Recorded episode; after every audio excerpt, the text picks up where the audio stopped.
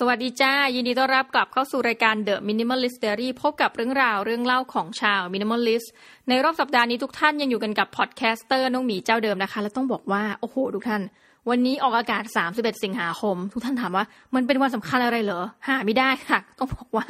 ผู้จัดรายการแค่ตกใจเฉยว่าเฮ้ย ผ่านไป 8 เดือนแล้วหรือนี่นะคะ เรายังรู้สึกว่าเป็น 8 เดือนที่เรายังไม่ทำอะไรมาก อันนี้ว่าสั้นนะคะว่ากันตามตรง แล้วก็อีกแป๊บเดียวก็จะเดือนเก้าแล้วนะคะเหลืออีกแค่สี่เดือนก็จะหมดปี แล้วก็เข้าสู่ปี 2021 อย่างน่าใจหาย เมื่อตอนเป็นเด็กอะ่ะจำได้เลยว่าเคยคุยกับเพื่อนตอนป .4 คุยเรื่องคุณยายคือเมานินทาคนในบ้านตัวเองกันว่าแบบเนี้ยยายเราบอกว่าเวลามันผ่านไปเร็ว เพื่อนก็บอกว่าเราว่าไม่เห็นมันจะเร็วเลยมันช้าเราเราเองอะอยากจะโตเป็นผู้ใหญ่ทำไมคนที่เป็นผู้ใหญ่เขาบอกเขาอยากกลับไปเป็นเด็ก มาวันนี้คือมันยังไม่ถึง moment ที่แบบอยากกลับไปเป็นเด็กนะเพราะรู้สึกว่าการเป็นเด็กมีเรื่องอะไรที่ต้อง suffer เยอะมากนะคะ แต่ว่า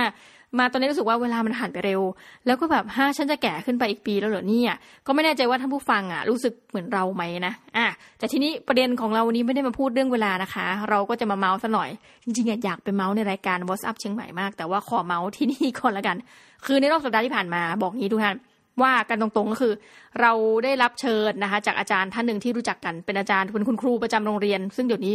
เราก็เรียกอาจารย์ตัวเองว่าอาจารย์นะสมัยที่เราเรียนมัธยม แต่ไม่แน่ใจทุกท่านเขาเรียกกันยังไง ก็คืออาจารย์ท่านนี้เขาก็เชิญเหมือนทำหนังสือเชิญมาเลยจากที่โรงเรียนนะให้เราไปบรรยายเรื่องดีไซน์ทิงกิ้งนะคะปกติเนี่ยต้องบอกว่าเราเองก็ไม่ได้มีใครมาเชิญอะไรเรามากหรอกนะคะก็ถ้าเชิญก็ในฐานะว่ารู้จักมักจีกัน อันนี้ก็เคสนี้ก็เหมือนกันนะคะเราก็พอบอกว่าโอเค การเชิญไปรอบนี้จะทำให้เราได้เดินทางไปยังเชียงรายนะ ไปยังอำเภอแม่สายจังหวัดเชียงรายก็คือสุดชายแดนประเทศไทยติดขอบกับประเทศเมียนมากันเลยทีเดียวนะ เราก็รู้สึกว่าเฮ้ยเราไม่ได้ไปเชียงรายมานานแค่ไหนแล้วเนี่ย คือจำครั้งสุดท้ายกันไม่ได้ ว่าไปเชียงรายกันเมื่อไหร่นะแต่ที่เราเราก็คือว่าปีที่เราจำได้แม่นว่าเราอยู่เชียงรายก็คือราวปีสองพันห้าร้อยห้าสิบหกซึ่งมันก็เป็นอะไรที่นานมากแล้วนะ เราก็รู้สึกว่าเฮ้ยหมายมั่นปั้นมือมากว่าถ้าเดินทางไปเชียงรายรอบนี้จะขับรถไปนะก็คือ การขับรถของเราเนี่ยปรากฏว่าเราเองนั้นเนาะก็มีร้านในใจที่แบบอยากจะไปกินนะคะซึ่งปรากฏว่าร้านเหล่านี้ยังมีชีวิตอยู่ในดีมากเลยคือแบบไม่ผันแปรไปตามเศรษฐกิจนะคะอันนี้แนะนำทุกท่านไปเลยก็แล้วกันว่าถ้าท่านอยากจะไปเชียงรายเรามีสองร้านที่แนะนำนะเป็นทางผ่าน อันนึงคืออยู่ในเขตพื้นที่อำเภอเมืองจังหวัดเชียงราย ชื่อร้านว่า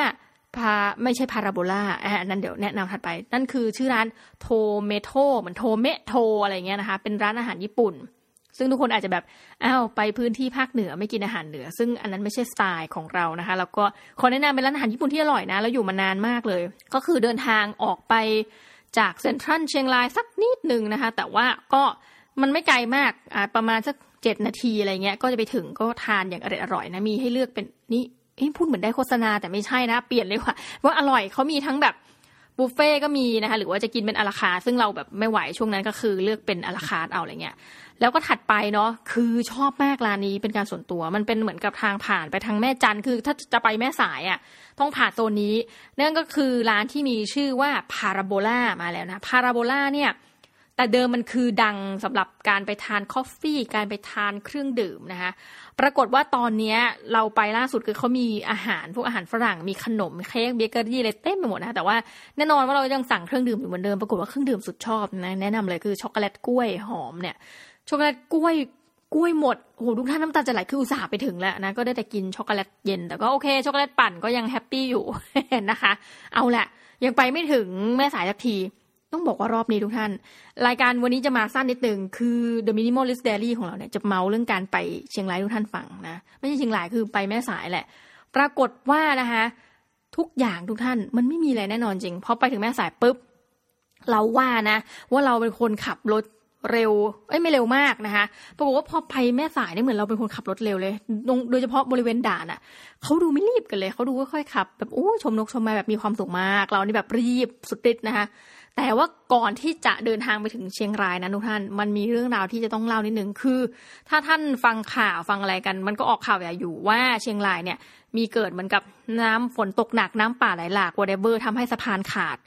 เดียนได้ข้ามสะพานที่อดีตเคยขาดมาเรียบร้อยแล้ว คือนึกไม่ถึงว่า เฮ้ย น้ำมันสูงขึ้นได้ถึงพระปานนี้เลยนะ หรือว่ามันแบบกระเซาะเซาะขึ้นมาขนาดนี้คือตกใจนะ เพราะว่าก็รู้สึกว่ามันก็สูงพอสมควรน่ะนะคะ ปรากฏว่าในระหว่างทาง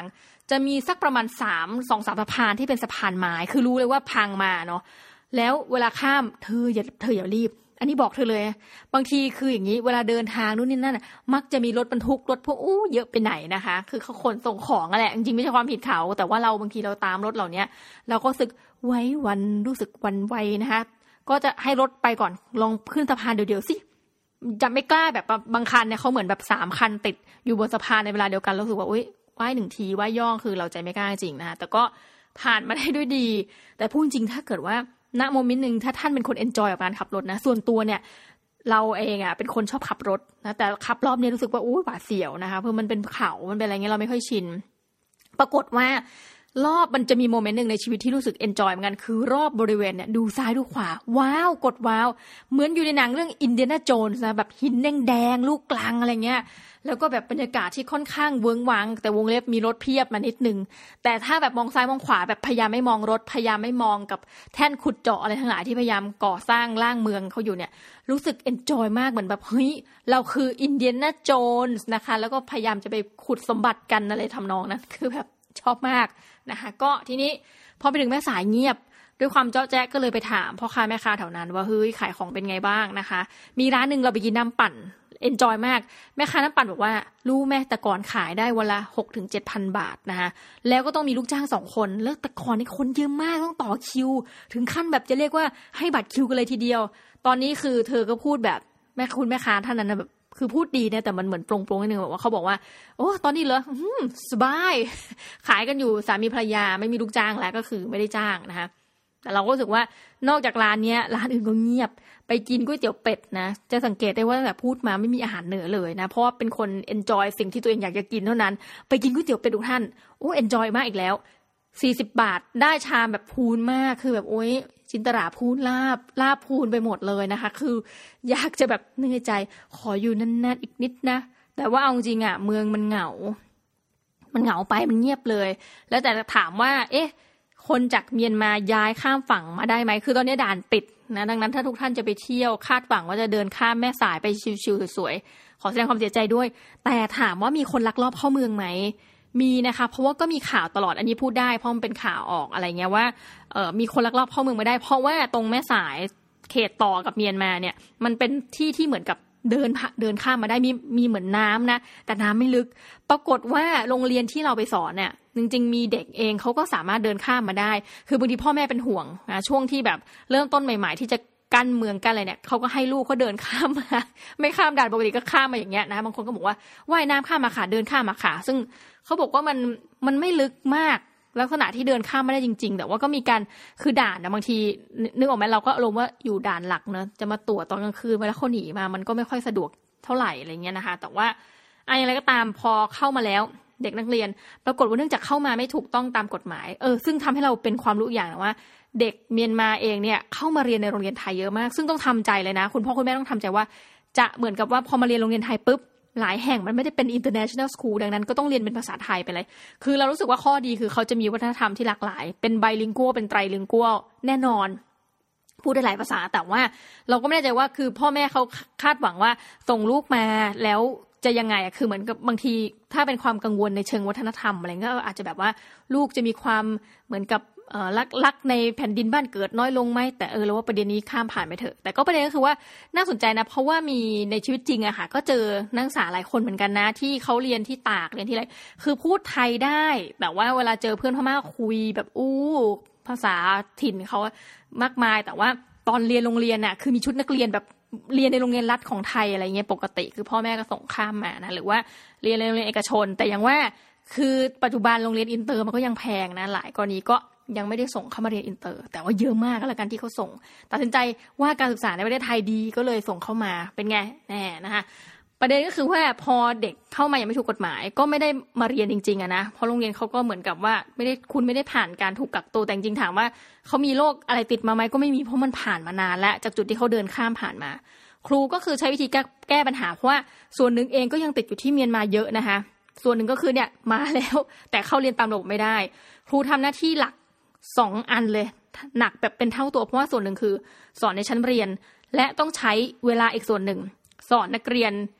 ผ่านระบบออนไลน์ เพื่อให้นักเรียนที่อยู่เมียนมาหรือติดอยู่ที่อื่นน่ะ ได้เรียนตามเพื่อน สิ่งหนึ่งที่เรากังวลกันก็คือว่า เออ พอคุยไปคุยมาก็รู้สึกว่า เด็กที่อยู่ฝั่งไทยอะยังชิลและมีความสุขเพราะโรงเรียนเปิด เด็กก็เหมือนกับเราไม่ค่อยเห็นคนใส่แมสนะบอกตามตรง อันนี้นี่พูดจากใจนะจากในบริเวณแม่สายเนี่ยเหมือนกับว่า เพราะมันไม่ได้คงไม่ได้ มีปัญหาอะไรมากอะช่วงนี้นะคะ แต่ว่าระวังไว้ก็ดีนี่พูดจริงเพราะเขาข่าวว่าที่เมียนมาเอาเบรกแล้วเนาะซึ่งเราก็ไม่รู้ว่าการที่ลักลอบเข้ามาเนี่ยจะมีใครนำอะไรเข้ามาหรือเปล่านะนี่พูดในเชิงเชื้อโรคนะคะไม่ได้เรื่องอื่นๆนะเพราะเขาบอกว่าจริง ๆ รัฐอย่างรากไข่เนี่ย ซึ่งภาษาไทยเราเรียกยะไข่เนอะในภาษาเขียน ที่รักไข่เนี่ยเอาเบรกอย่างหนักเลยนะคะซึ่งเราก็ไม่รู้ว่าใครย้ายเข้ามาอพยพ คือในกรณีที่เข้ามาเมืองไทยถามว่าเข้ามาทำไมในช่วงที่เราปิดเมืองคำตอบก็คือว่า เข้ามาเพราะว่ามาหางานทำกันนะเพราะว่าอย่างที่เมียนมาอาจจะหางานยากนิดนึง ก็ชินด้วยความชินว่าะแต่ก่อนเขาก็เข้าออกตามปกติก็คือ เข้ามาก็คือคาดหวังว่าจะมาหางานทำแต่ว่าเราก็ตั้งคำถามว่าเพราะว่าณด่านตอนนี้คือเงียบมากจริงท่านปกติมันจริง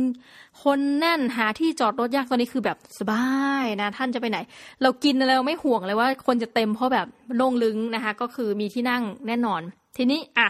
เด็กก็เกิดความไม่เท่าเทียมกัน คือพอเด็กที่อยู่ฝั่งไทยก็จะ happy ลั้นลาเที่ยวเล่นใช่ไหมเด็กเมียนมาคือต้องเรียนเดี่ยวๆจากบ้าน บางคนก็อาจจะเรียนจากมือถือเนาะบางคนก็เรียนจากแล็ปท็อปคอมพิวเตอร์อะไรเงี้ยแต่ว่า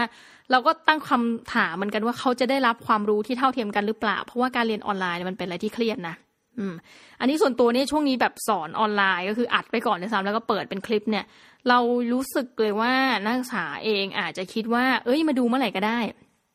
การคิดแบบนี้นะก็คือแปลว่าเดี๋ยวเดี๋ยวค่อยดูเดี๋ยวเดี๋ยวเดี๋ยวและมันก็ใกล้สอบเข้ามาทุกครั้งนะพอสอบปุ๊บเราก็รู้สึกเลยว่า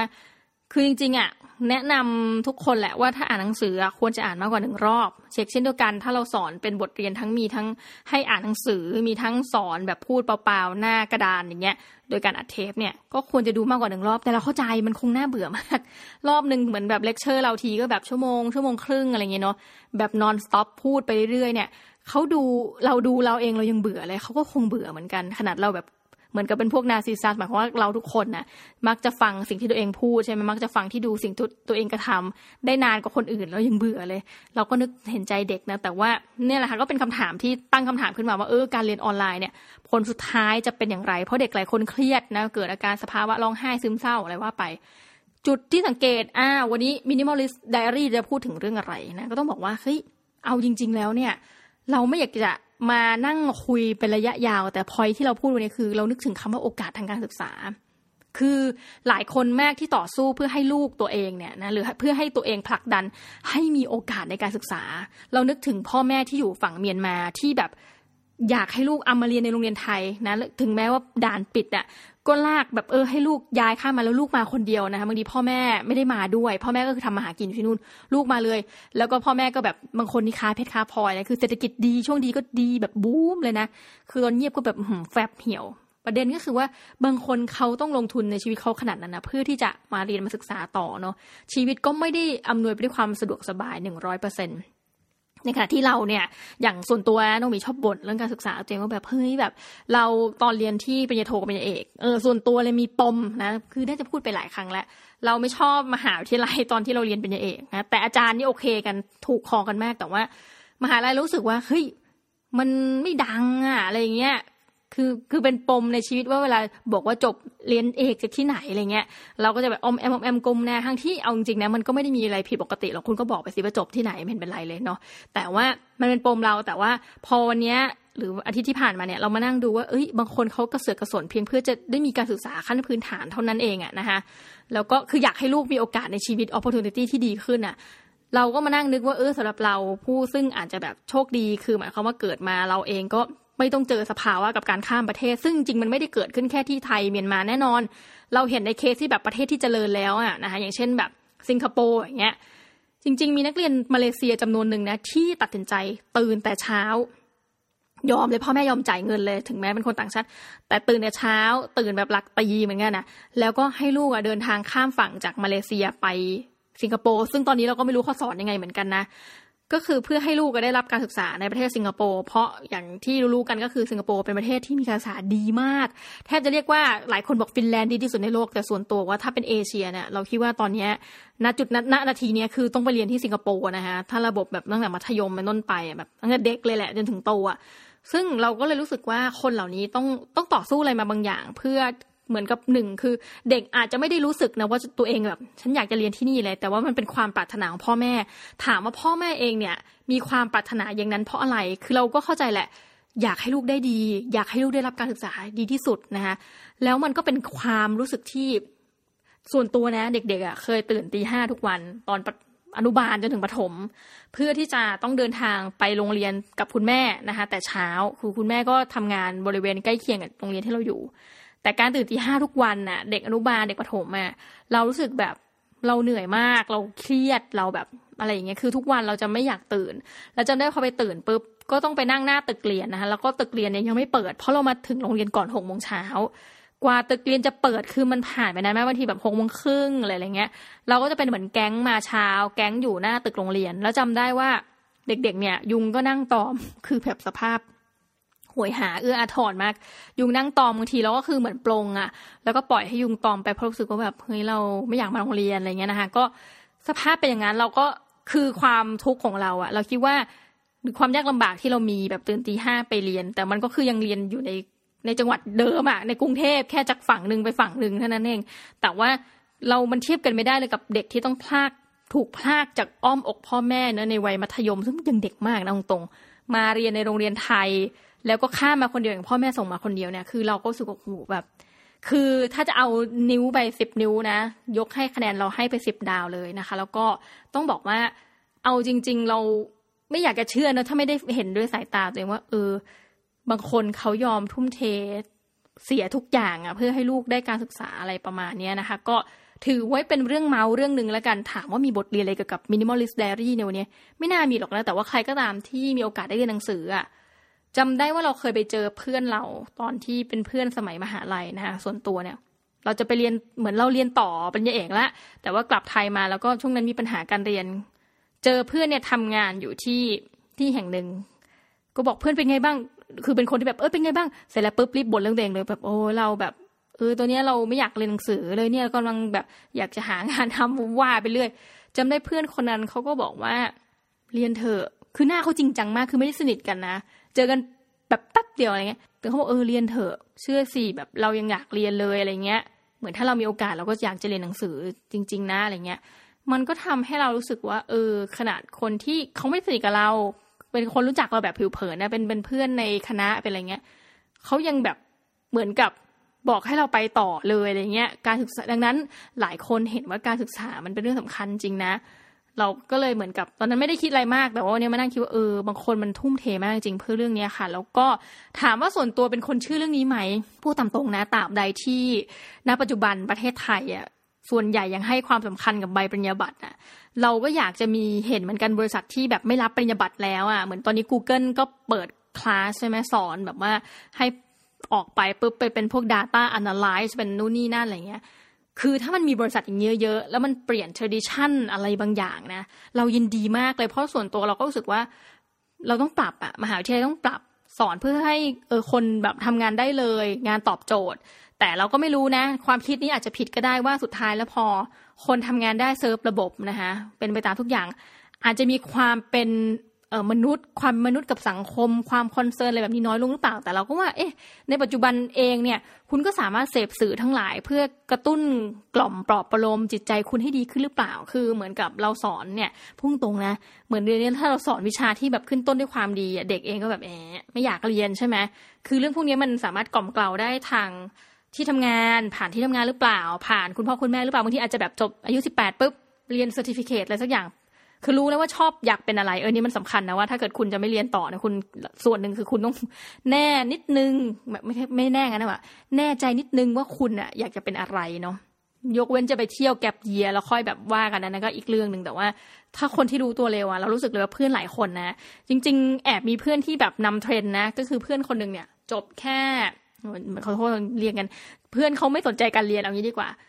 เหมือนกับเขาพยายามพูดตลอดว่าเขาว่าจบมต้นแต่จริงเขามีใบกศนมปลายนะ คือคงทำให้พ่อแม่เขาอะแต่หลัก ๆ คือหมายถึงมีการศึกษาที่อยู่ในระบบการเรียนเนี่ยมต้นนะคะแต่ปัจจุบันอุตพูดชื่อนี่คือ ทุกคนรู้จักอาจจะเหมือนคนในวงการ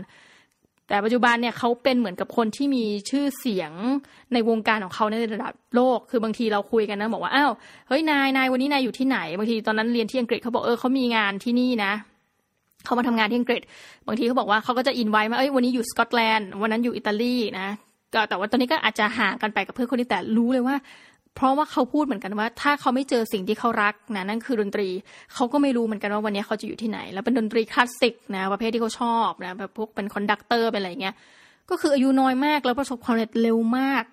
มันทำให้รู้สึกว่ายิ่งเจอตัวเองเร็วเนี่ย แล้วงานแบบที่มันนิชเหมือนคนทำไม่มากปัจจุบันทุกท่านคือท่านต้องหาเอาแล้วกันว่าอะไรหรืองานที่เป็นที่ต้องการของตลาดเราเชียร์มาก เราเชียร์จริงๆนะคะ แต่ว่าณวันนี้ถ้าเรามองอย่างเงี้ยหลายคนคุณพ่อคุณแม่ก็แบบเออลูกเรียนปริญญาตรีจบให้พ่อแม่นะคะมันมันก็ยังจะเป็นไปอยู่สักพักใหญ่แต่ว่าเราเชื่อว่าเอาในจริงๆนะขอให้ได้เห็นเถอะในชาติเนี้ที่เรามีชีวิตอยู่เนี่ยขอให้มัน disrupt อะไรบางอย่างรู้สึกว่าการศึกษาระดับที่แบบ สูงสูงสูงสูงอะไรเงี้ยมันอาจจะไม่จำเป็นอีกต่อไป แต่เอาให้ว่าทำงานได้และพัฒนาโลก แล้วคือเรียนรู้ไปกันเองตลอดชีวิตเออมันจะเรียกนี้การศึกษาที่เรียนรู้ตลอดชีวิตนะคะ ประมาณนี้แหมประทานโทษจริงวันนี้คือเม้าท์ไปมาพูดเรื่องการศึกษาซะเยอะเลยนะแต่ว่าทุกท่าน comment มาได้เนาะแล้วเดี๋ยวเราจะมาพบกันในสัปดาห์หน้านะคะใน episode หน้าสำหรับรายการ The Minimalist Diary นะวันนี้ก็ขอจบปึ้งนะจบซะอย่างนั้นนะคะยิงผจญภัยใน อำเภอนี้อำเภอแม่สายยังไม่จบนะวันหลังอาจจะมาเมาส์อีก หรือไม่ก็ไปใน WhatsApp เชียงใหม่นะสำหรับวันนี้ต้องขอลาทุกท่านไปก่อนนะคะ ขอบคุณมาก ๆ จริง ๆ ที่อยู่กันจนจบรายการ สวัสดีค่ะ